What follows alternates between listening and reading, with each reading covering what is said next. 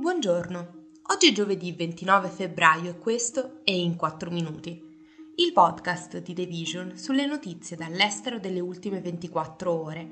Parleremo di due aspiranti sindaci uccisi in Messico, dell'amnistia per arginare le proteste in Senegal e degli scambi tra la Corea del Nord e la Russia.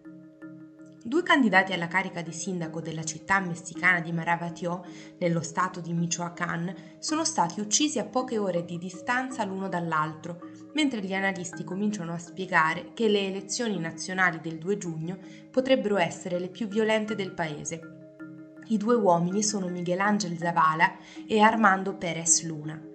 Il primo era il candidato sindaco del Movimento Rigenerazione Nazionale, Morena, partito di sinistra fondato dall'attuale presidente messicano Andrés López Obrador. Trovato ucciso a colpi di arma da fuoco nella sua auto, mentre poche ore dopo la procura statale ha trovato morto nello stesso modo anche Pérez Luna, candidato del partito conservatore Azione Nazionale. Il crescente controllo dei cartelli della droga in Messico è stato descritto come una delle peggiori minacce. Durante le ultime elezioni nazionali del 2021, circa tre dozzine di candidati sono stati uccisi.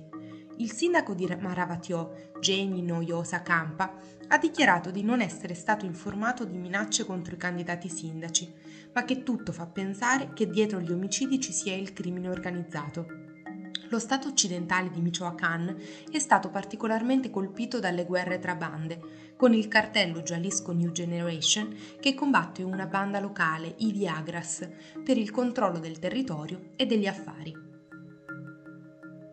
Il Senegal sta affrontando la peggiore crisi politica degli ultimi decenni, dopo che il presidente Macky Sall ha deciso di rinviare il voto presidenziale che avrebbe dovuto tenersi il 25 febbraio, poche ore prima dell'inizio della campagna elettorale. Il Consiglio Costituzionale ha poi annullato il rinvio e Sall, il cui secondo mandato scadrà il 2 aprile, ha avviato due giorni di colloqui per fissare una nuova data per le elezioni. Intanto, il presidente senegalese ha annunciato la legge sull'amnistia all'inizio di quello che ha definito l'avvio di un dialogo nazionale, che secondo lui potrebbe riunire il paese. L'obiettivo di Sall è fermare le violente proteste cominciate nelle scorse settimane, proprio dopo la sua decisione di spostare il voto al 15 dicembre. Diverse centinaia di membri dell'opposizione, o più di mille secondo alcuni gruppi per la difesa dei diritti umani, sono stati arrestati dal 2021 nel corso della lotta per il potere tra l'oppositore Usamane Sonko e lo Stato. Sia Sonko che il candidato sostituto del suo partito, Bassiru Diomaye Faye, sono ora in carcere. Da settembre, secondo Seoul, la Corea del Nord ha inviato in Russia circa 6.700 container che trasportano milioni di munizioni in cambio di cibo, componenti e materie prime per la produzione di armi.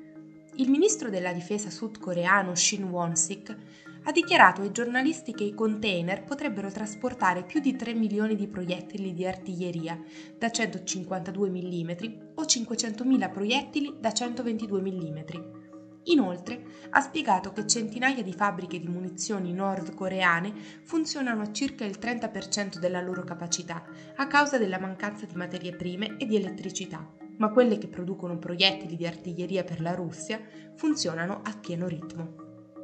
In cambio delle munizioni, la Russia ha fornito alla Corea del Nord cibo, materie prime e componenti utilizzati nella produzione di armi.